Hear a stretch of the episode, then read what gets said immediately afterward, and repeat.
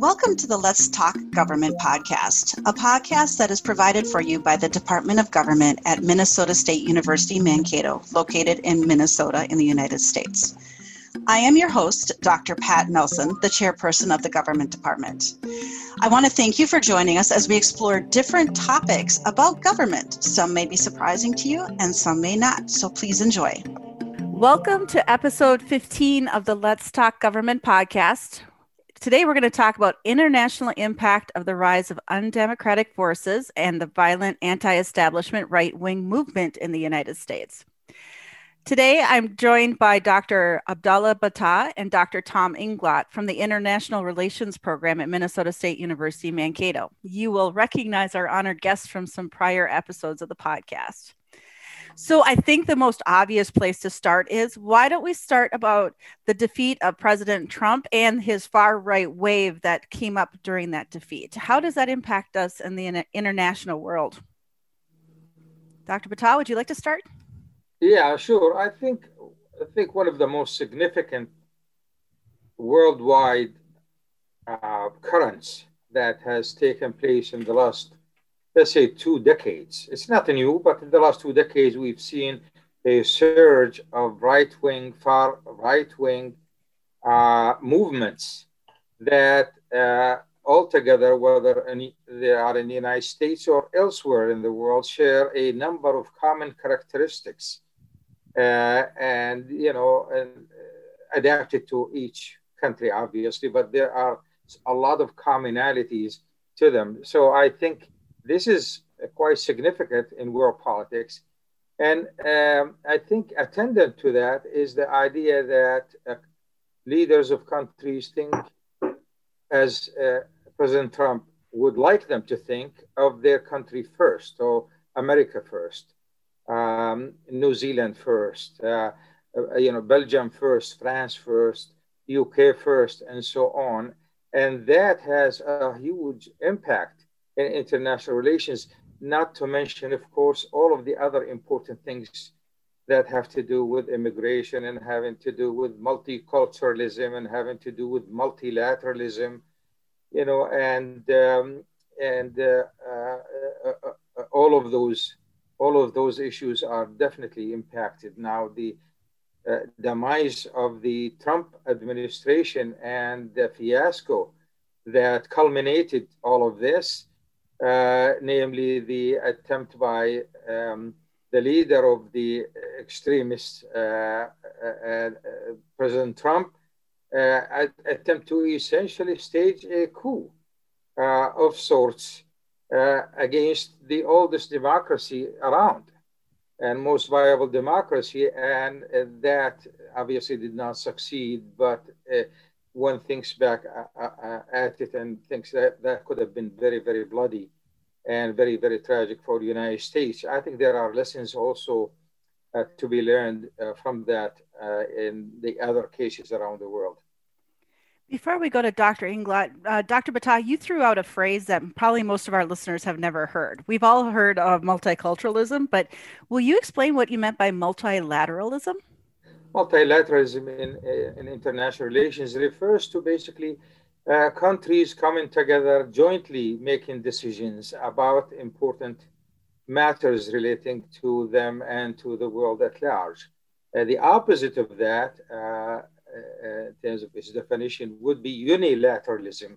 Ex- an example of that would be, for example, President George W. Bush uh, invading Iraq and uh, basically we want to do it regardless of what the rest of the world thinks about it.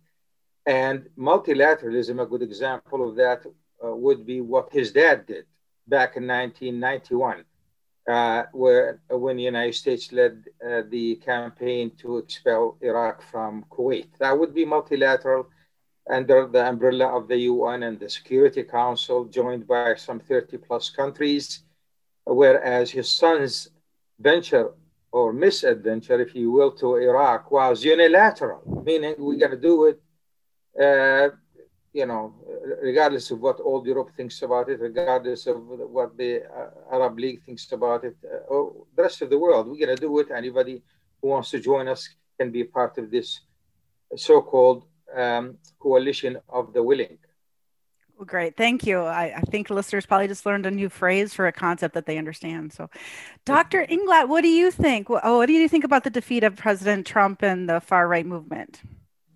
Okay, uh, we can look at it from the standpoint of defeat, and we can also look at the standpoint of what we learned from it and what lasting impact uh, Trump had. So, of course, the defeat itself is very, you know, reason for optimism, and a lot of countries embraced it. But also, uh, Trump unleashed forces that are far from defeated around the world. And so, from the optimistic standpoint, there are a number of people that are widely painted by the same brush as uh, quote unquote liberal elites, which sometimes is a pejorative term because we live in a time and age when any kind of elite is considered the enemy of people in democracies, which I can return to later. But the so called democratic forces, democratic parties uh, that represent establishment, especially in Europe, Great Britain, Canada, countries like that. Uh, even developing countries like in Latin America, Africa, there are a lot of people who are looking with a very optimistic way in the 90s, early 2000s, where democracy was spreading. That kind of group. Uh, of course, there's optimism that something can be saved from, uh, you know, Obama years and even earlier when America was leading. So hope that Biden can, and he's giving us that hope because he's giving all these speeches and proclamations that he can repair the damage. So there's that part. We don't know yet how successful, but there's also another side to it, which is uh, a fear that those forces are, of course, much bigger than Trump and they still spread around the world, like Dr. Battah was saying about right wing extremism and nationalism. And I just reread recently um, uh, this famous article by Francis Fukuyama, The End of History, where he talks about what's going to happen. He was very optimistic. And of course, people accused him of being too optimistic that democracy will triumph and all that. So now, the obvious reaction would be that's another confirmation that uh, Fukuyama was wrong because democracy is not triumphing. Um, but uh, something important he said, you know, what is the potential of nationalism to connect uh, these right wing forces around the world? And uh, he said that fascism was different because it shared an, a sweeping ideology that was easily transportable between Italy and Spain and Germany and all that and it had a lot of connecting elements that could be implanted in many countries, even though in practice these countries were not the same. But it had much more of a sweeping uh, global appeal, which contemporary nationalism, according to him, didn't have. So let's look at Trump as a nationalist. Did he have an appeal or not? On one hand, you know, you can say Steve Bannon traveled to all these countries are trying to create this, this nationalist international group which is a contradiction in terms because every country is pulling its own way. You cannot be America first and Britain first or China first, you know, at the same time because it, countries are competing. So, um, but on, on one level, like I said, he is kind of reignited and encouraged each country to pull its own way. Can I give you an example because a family member of mine traveled to China right after Trump announced his America First policy and was standing in line customs, you know, control and passport control. And that person is the only American in line with an American passport was in, in the front, but that official pulled that person to the back and said, oh, stand on the back. And half an hour passes, one hour passes, and she's still on the back. I said, what happens? And she's finally almost the plane is taking off, and she's the last one to, to and shows the uh, the and passport says, "What happened? Why did you put me on on on the back of the line?" And this official says, "China first. it's a real. This is a real example that really happened. right. Oh yeah. my gosh! Wow. so you know that's actually very interesting because that was part of trump's mantra is you know make america great put america first which is uh, definitely an isolationism type philosophy. Where are we still seeing that? I mean trump is now out of presidency and we know there's not a magic switch that resets everything when president sees transition but are we still seeing that putting the country first around the world that hasn't really changed much in the mm. last month? And if so can you give me an example like the first one I think of is Britain, right? now it's they pulled out the uh, your, the EU. They're very much now Britain is important. But other other examples that are closer to us? Oh, definitely. Uh, Poland, I follow closely, is exactly the same sentiment. And it touches on many different levels because I'm not going to use just this example, but everywhere in the world, uh, there are two different levels. One example of going first would be to emphasize what the country is digging its own, you know, creating its own myth, its own history that's mm-hmm. supposedly better separate from other histories. Like countries in Europe, they want to be, you know, subordinated to the European Union. They want to follow their own policy, their own culture, even religion. In Poland, religion is a big thing that is dividing society and, and so forth. But there's also another level, uh, you know, uh, that we have to talk about when we say America's impact. Uh, we have to remember that America is the leader, not just in terms of power, the military, but also discourse. We provide, because English is the world language, and not British English anymore, American English, which is not the same. The vocabulary, expressions. If you watch, I am just watching this Danish movie from some years past, uh, Borgen on Netflix. And uh, when they communicate, uh, you know, at different levels in society, they use American expressions, American words all the time in every language. And it's not just the words, it's the meaning. You know, when America is America's discourse is translated into other countries' discourse, uh, and that includes the right-wing expressions. And, and that one thing I want to emphasize, because I don't want to monopolize this discussion, just to end with it, this deep anti-state sentiment. So whoever is against the state, and Trump used that, and the media, this is another connecting element. So supposedly we are all governed by this cabal of secret bureaucracy, state, political parties, elites, and mainstream media, all this, this language that Trump emphasized so much. This is in every country being used by, and uh, we already talked about it, both left and right wing opponents of the state as such, which means the structure that holds any government together and any society. And that is being undermined in so many different levels, and Trump contributed to it because he was saying, I'm a businessman, I'm coming from the outside, I'm going to destroy the state, this is your enemy. But then he did not propose anything to replace it. So we have this huge anarchical movement around the world, many different shades and sizes, and against every state, which is confusing people and, and not showing any directions, but you know, just wrecking the, the system. That's the big call right now. Well, if I may, I just add a little bit to this, is uh, the widespread anti-establishment, anti-establishment in the form of the state, of course, uh, and uh, uh which helped the marginal far uh, uh, right extremists to rise up and and you know come in to represent the downtrodden, so to speak.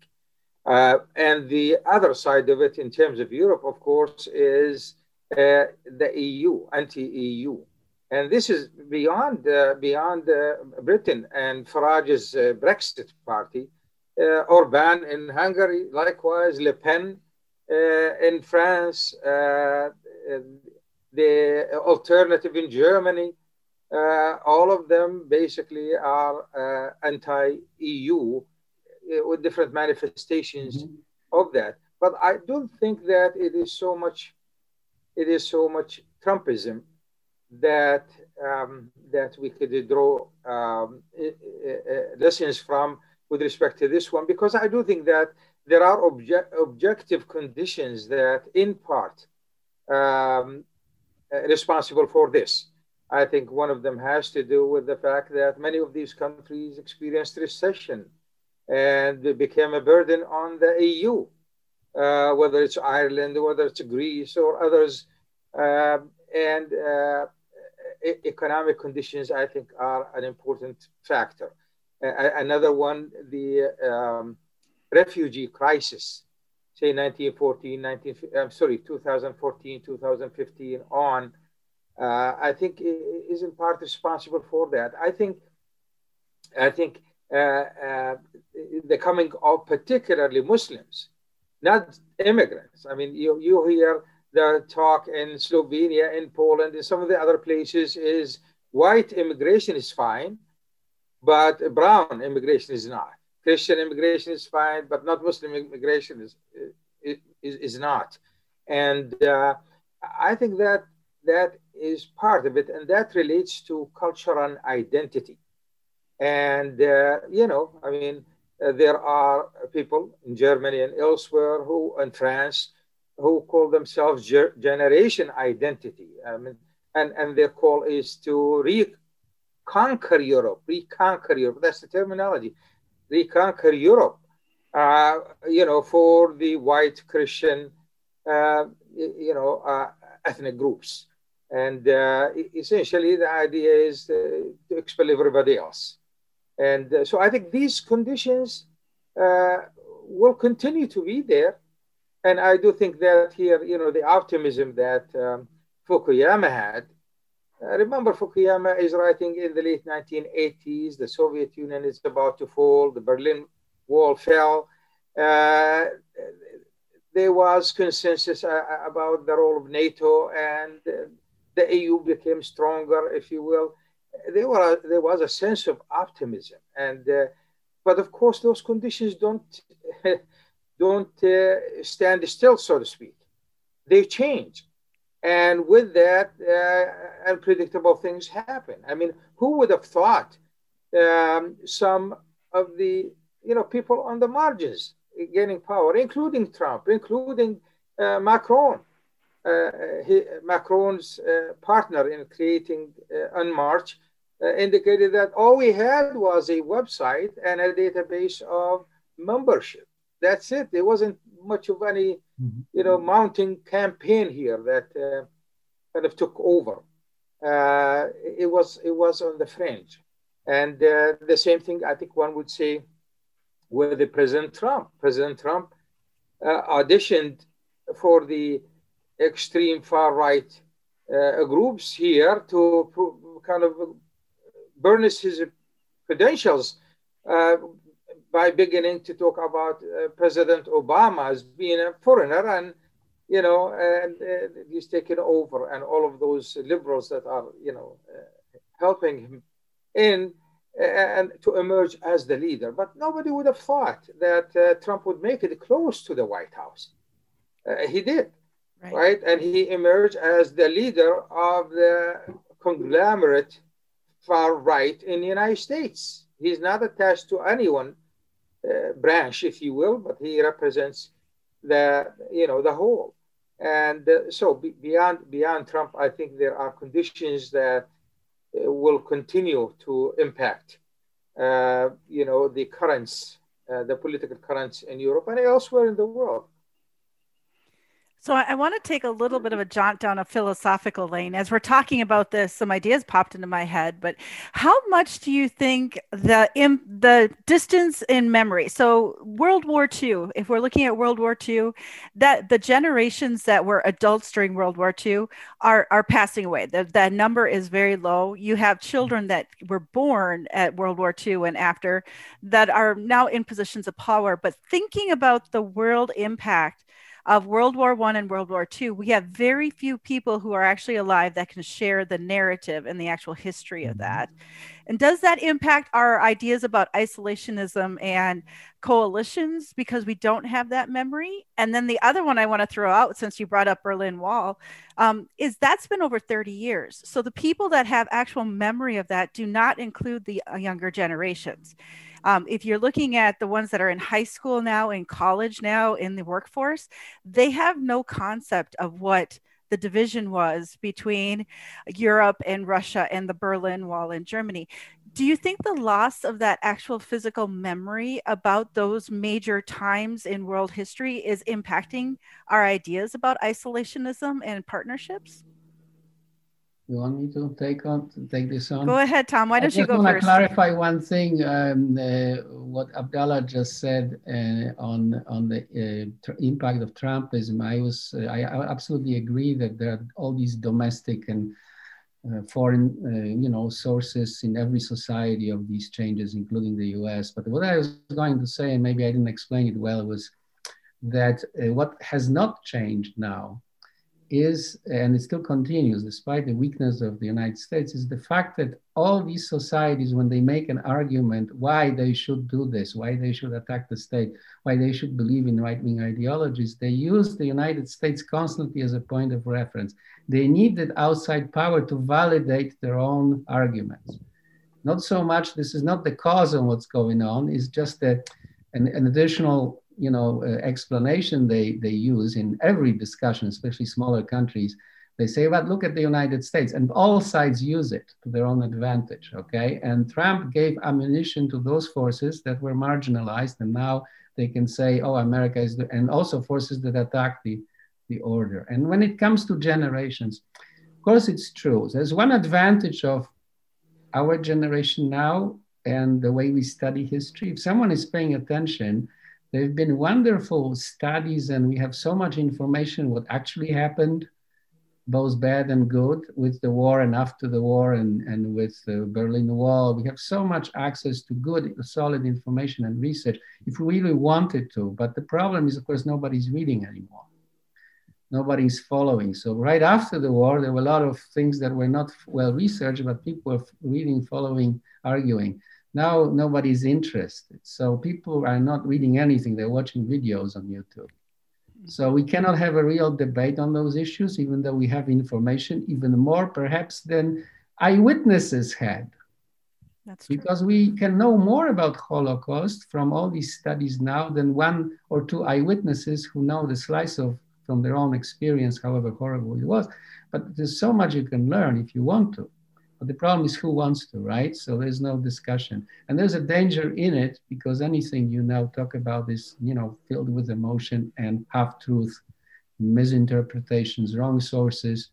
So the, the, the, it's impossible to hold a reasoned debate and also sell it to the public, make the public aware that all this knowledge is at your disposal, it's your computer, just access it, but nobody wants to do it. So you know people want to be interested in in making money and you know engaging in in uh, economic success and whatever. And it's one of the problem of this generation. Of course, it's not true. It's it's a lot of inequality, but an average family lives much better than ever lived in these societies. So it's not, you know, this this most desperate and poor people who are joining those movements. Uh, business owners.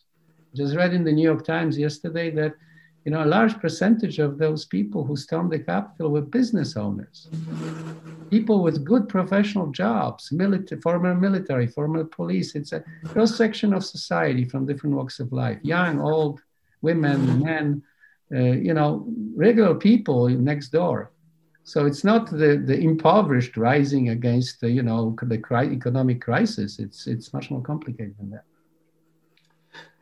Yeah, I mean, I think, you know, history is not, I, I think history is like a chest of resources that we return to and select from it those which support our inclinations. And I think that's what happens with people. So people find inspiration going back to the Civil War, right? Mm-hmm. And that's why they, they would, you know, carry the Confederacy flag into the into the uh, White House right? That was their inspiration. Uh, but here's a good example: is where you have basically in Europe a plethora of uh, entities that are neo-Nazi fascist uh, groups that are emerging, uh, including in France, including in France, neo-Nazi groups associated with Faliz, for example, uh, in Greece, in Sweden, the Swedish, uh, you know, party and and others and you say well the, the, recent history says this is something that you wouldn't want to emulate uh, but there we go same thing in the united states neo-nazi groups so people look back to history and look for inspiration i i remember the guy that uh, that made the attack on christchurch in new zealand and killed mm-hmm. 51 mm-hmm. worshippers in a mosque mm-hmm. and his his his gun you know, had pictures on it and and historical, uh, uh, you know, uh, uh historical uh, facts, if you will, and uh, including including the mention of the Polish king that um, uh, that expelled the uh, or broke the siege that the Vienna.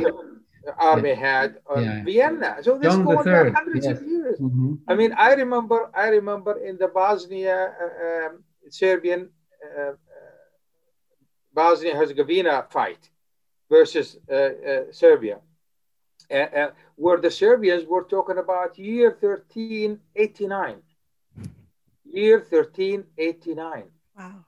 They remember the Ottoman Empire, you know, and what it did to them in year 1389. Mm-hmm. Selectively.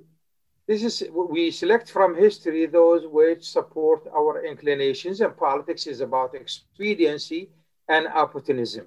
And so those demagogues that uh, can exploit that. And the, much like President Trump, eloquent, but a demagogue exploited it and, uh, you know, uh, rose to power. And the system allowed for that, you know.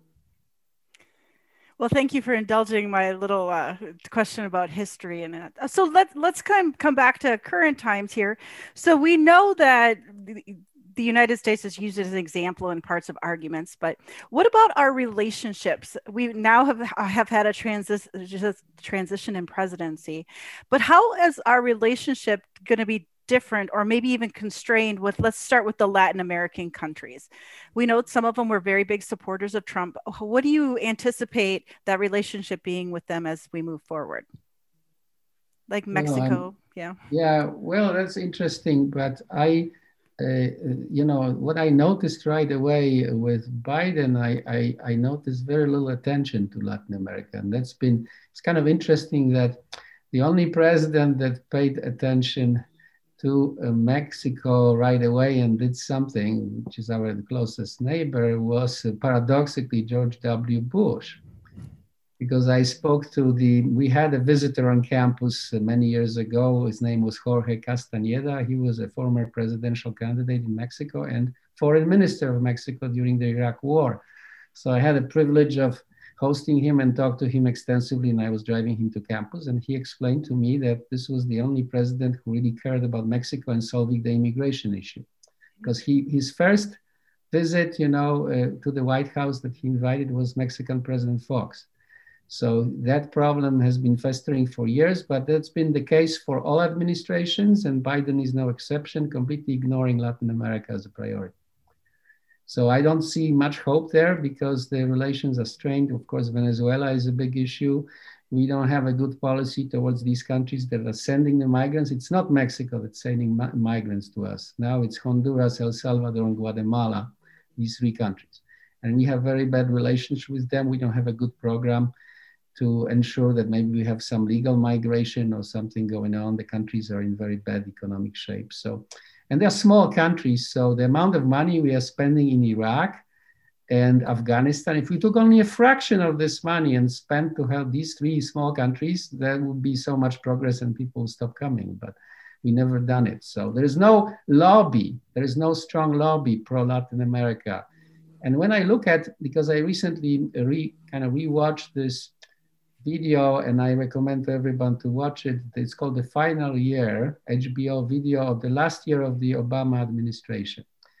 And it's available Kanopy. So I watched it and I also use it for my classes. So uh, that kind of described uh, from the kitchen side, it was kind of an internal view camera going to all these nooks and crannies of the White House and the, interviewing people who made the foreign policy under Obama.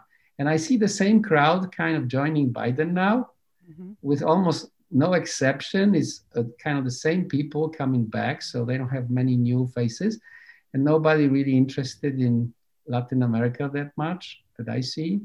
They, you know, proud we have Latinos in this position, that position, but there's a difference, you know, having Lati- Latinos from America as opposed to, you know, anyone from Latin America and caring about. So I don't see much progress, unfortunately. And like I said previously, because of this transactional nature and some populist leaders who liked Trump, we had paradoxically better relations than we are going to have now. That's what I see. And when it comes to other parts of the world, is also uh, pretty confusing because Europe has learned the lesson that they cannot afford to rely on America. Mm-hmm. and now not relying on America, meaning relying on its own resources.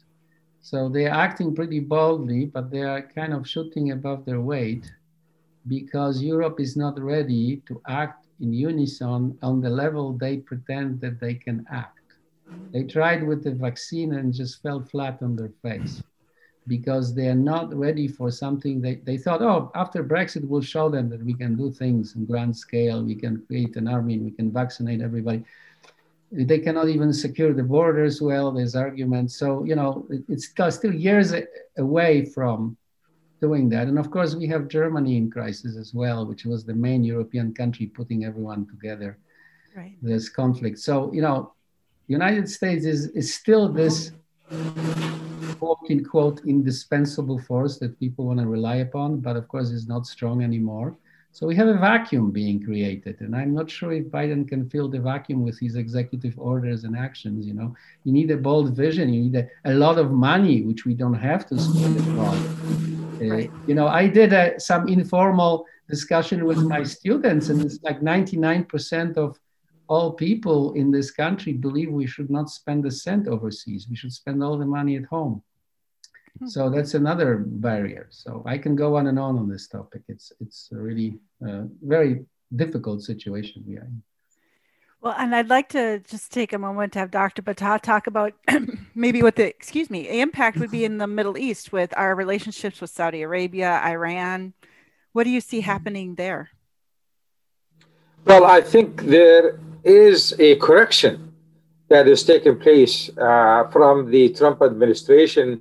What Trump has done significantly in foreign policy was the uh, making the United States uh, party, full party to the Arab-Israeli conflict, and the endowment he has given Israel uh, by rubber stamping Jerusalem as its capital, and by uh, by using uh, the significant leverage the United States has uh, with weak small countries in the Gulf, Bahrain, United Arab Emirates, and and Morocco and Sudan, countries that are in trouble, and um, to normalize with Israel, uh, in spite of the fact that Israel continues uh, to occupy and expand.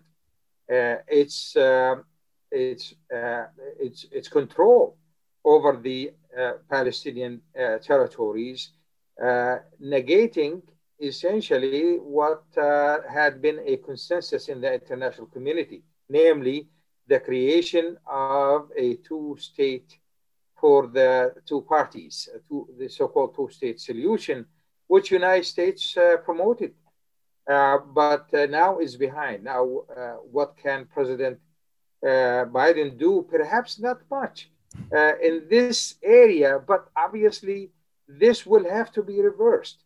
But I don't think he will have the leverage to reverse it because the U.S. Congress is more uh, uh, more uh, hawkish than the Israeli government in these areas, and that's why some people said that you know, among the other areas occupied by Israel is Washington, D.C., you know, because of the support that the Congress gives, blind support uh, in all ways, political and monetary and so on and so forth. So this is a core problem in the region that everything, if you look closely, relates to it one way or the other.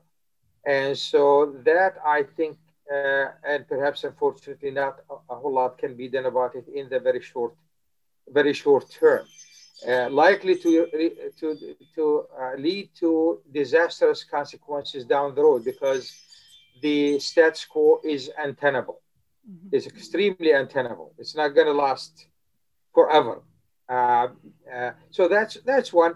I think uh, the role of the United States has expanded in some respects. People thought Trump was pulling troops out of, and he did pull uh, some troops out, but he also injected some other troops and when it came to what he was doing in Syria, for example, he said, "Well, we shifted them to the to the oil areas because we want to control the oil." I mean, he didn't have any hesitation in in saying in saying that. And uh, so, United States, uh, I think, role will moderate a little bit uh, because President Biden talked about um, uh, pulling the plug on the support of the Saudis, for example, in the Yemen war. It's been tragic, disastrous. And the United States has been a partner to the Saudis in that disastrous uh, war uh, uh, and intervention in there. Likewise, perhaps in Syria and elsewhere. So we will see some moderation, but not gigantic uh, leaps, because I don't think President Biden you know, is you know has in mind any major initiatives in that area. United States policy has been to manage conflict uh, and keep it under wraps. That's been the case.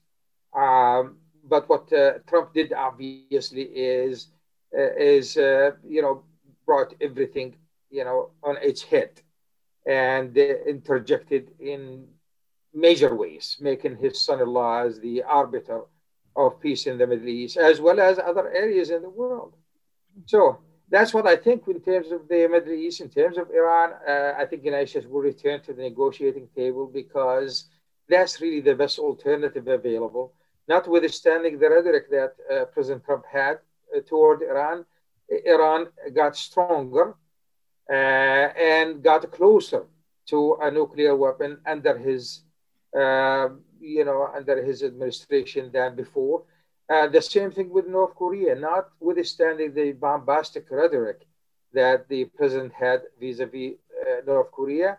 North Korea today is a closer, much closer, of course, it does have nuclear weapons, to other areas, including uh, long-range missiles and uh, other areas. So little change, I think, but normal, and that's an improvement. that's an improvement because at least it brings down the tensions that could otherwise be there. Tom, did you have a comment? Yep. Yeah, I have a, something to add. I was thinking as, as Abdallah was speaking about the Middle East, which I know much less about. I just heard today in the news that Saudi Arabia is uh, being cut off from our aid. Not only the hardware, but actual technical assistance, because apparently all these planes, sophisticated planes that we're using in Yemen for bombing, they were all serviced by American personnel on the ground. They were putting the bombs on, they were checking the technical condition of the planes. So all those teams are being pulled away. So it's not only the hardware, they're not going to sell them more weapons, but they're going to pull out all the technical assistance. So definitely Saudi Arabia is probably fearing the most what's going to happen. But when I look at the whole of Middle East, it's basically our uh, foreign policy for a long time had three legs. And we're not, not necessarily coordinated. That was Israel, Saudi Arabia, and Egypt, mm-hmm. the most important allies for years and decades. So I don't think it's going to last, even Israel, because now Biden is, is, is already said he does not support settlements and he wants to um, have an outreach to the Palestinian authority and things like that. So, but the question is what's going to replace it? I'm afraid that no alliance will be possible in the region with any country now. And that's a problem because we cannot have a good tie with Iran no matter what happens. Turkey is already lost because they prefer to do it Trumpian way and negotiate deals with Russia and whoever comes along. So President Erdogan of Turkey is a complete lunatic when it comes to his outlook. So we cannot rely on him. And uh, there's no other country I can think of that we can rely upon to conduct, uh, you know, Iraq blew in our face. They're supposed to be a big ally, but now they are more controlled by Iran if, than anyone else. So, you know, I don't see any future with us having true alliances in the region. And that's a big challenge for Biden. I don't know what he's going to do. well, so for the closing, oh, I'm sorry. Did you have a comment there, Abdallah? Well, I, what I was going to say is, you know, we talk about, I, I mentioned the commonalities among those far right uh, groups that have to do with the, being anti-establishment, anti-Jewish, anti-Islamic, uh, and anti-multiculturalism. There is a lot of cultural elements, uh, you, know, in that, um, and uh, uh, uh yeah, multi anti-multiculturalism, as I, I said, and I think uh, you know, for example, I look at the Europeans and see, you know, their anti-immigrant, anti-refugee sentiment, and I say, Well, these Europeans were all too happy to uh, recruit uh, people from the Commonwealth countries, from the Caribbean, from Asia to come and, and rebuild Europe after the Second World War. We're too happy to get them. Not only that, we're too happy to uh, colonize them, colonize those areas, and we're too happy to support misadventures in the Middle East, for example, uh, that uh, ruined the economies there and led to refugees and elsewhere. The role that is played by the United States and Europe in the Middle East, for example, the war in Iraq and the devastation that took place there wreaked havoc in the region. Uh, it went from Iraq to Syria to elsewhere, basically.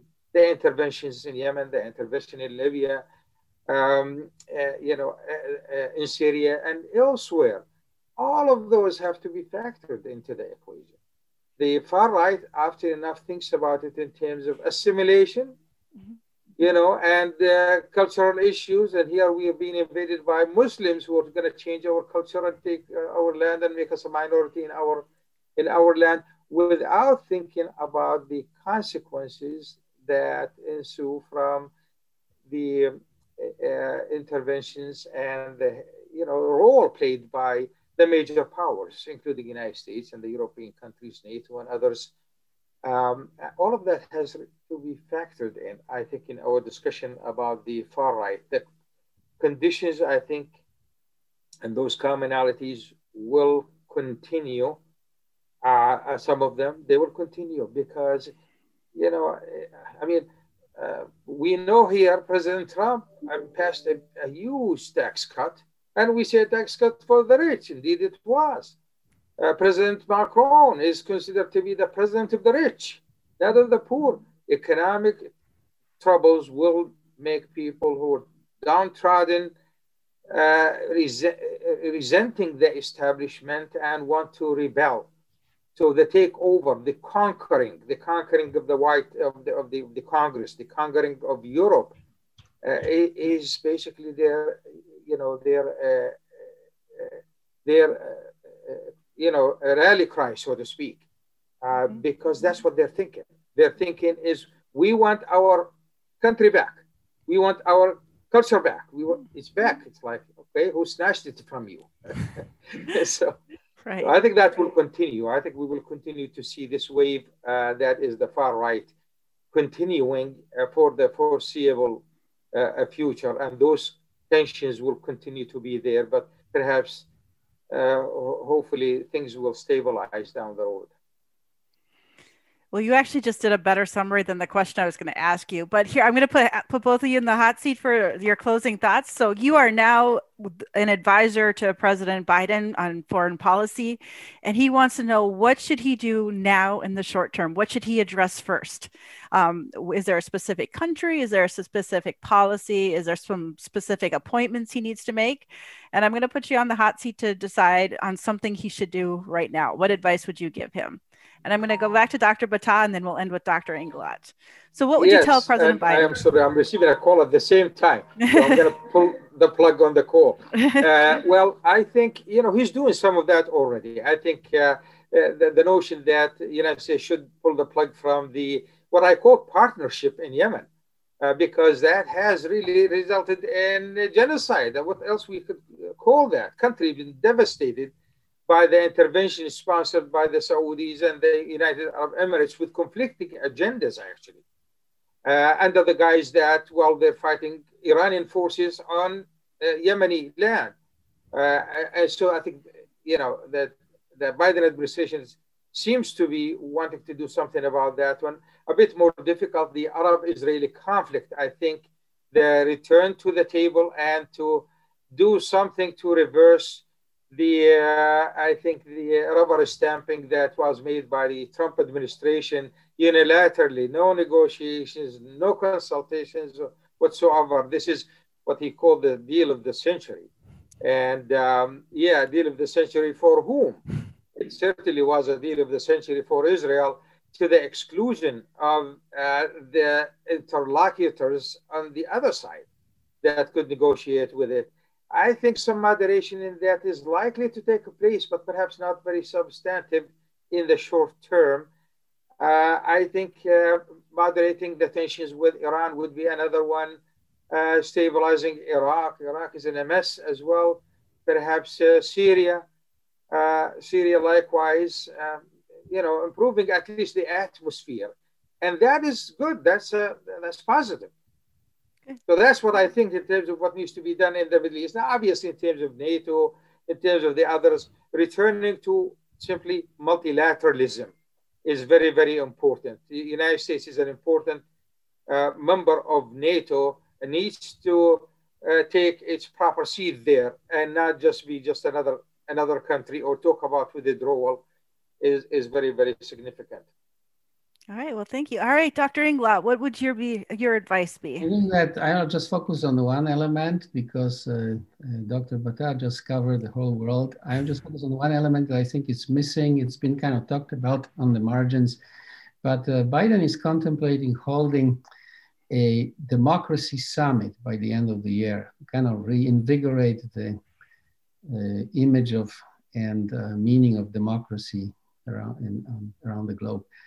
But what I think he should do, and uh, you know, is be careful not to repeat this kind of a summit of world leaders and major figures, you know, heads of government and so forth, but rather reach out to the people.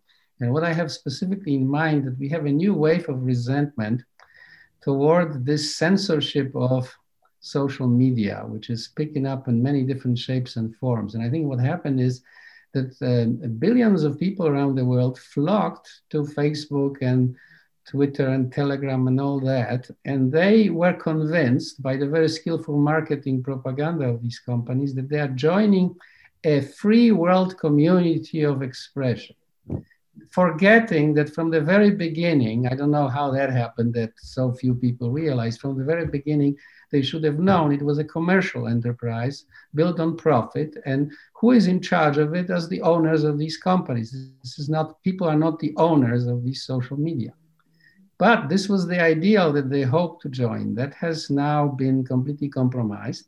And there are all kinds of forces, and that includes far right, that includes far left, that have one joint project that they focus on, which is fight this censorship and also fight the government who is supposedly condoning this, right? So what we need to do is an outreach that focuses on this and other aspects that can allow democracy to flourish, to give people sense of empowerment, and also that maybe government working with not just the companies, but civic organizations, movements, democratic movements, make sure that social media are for the people.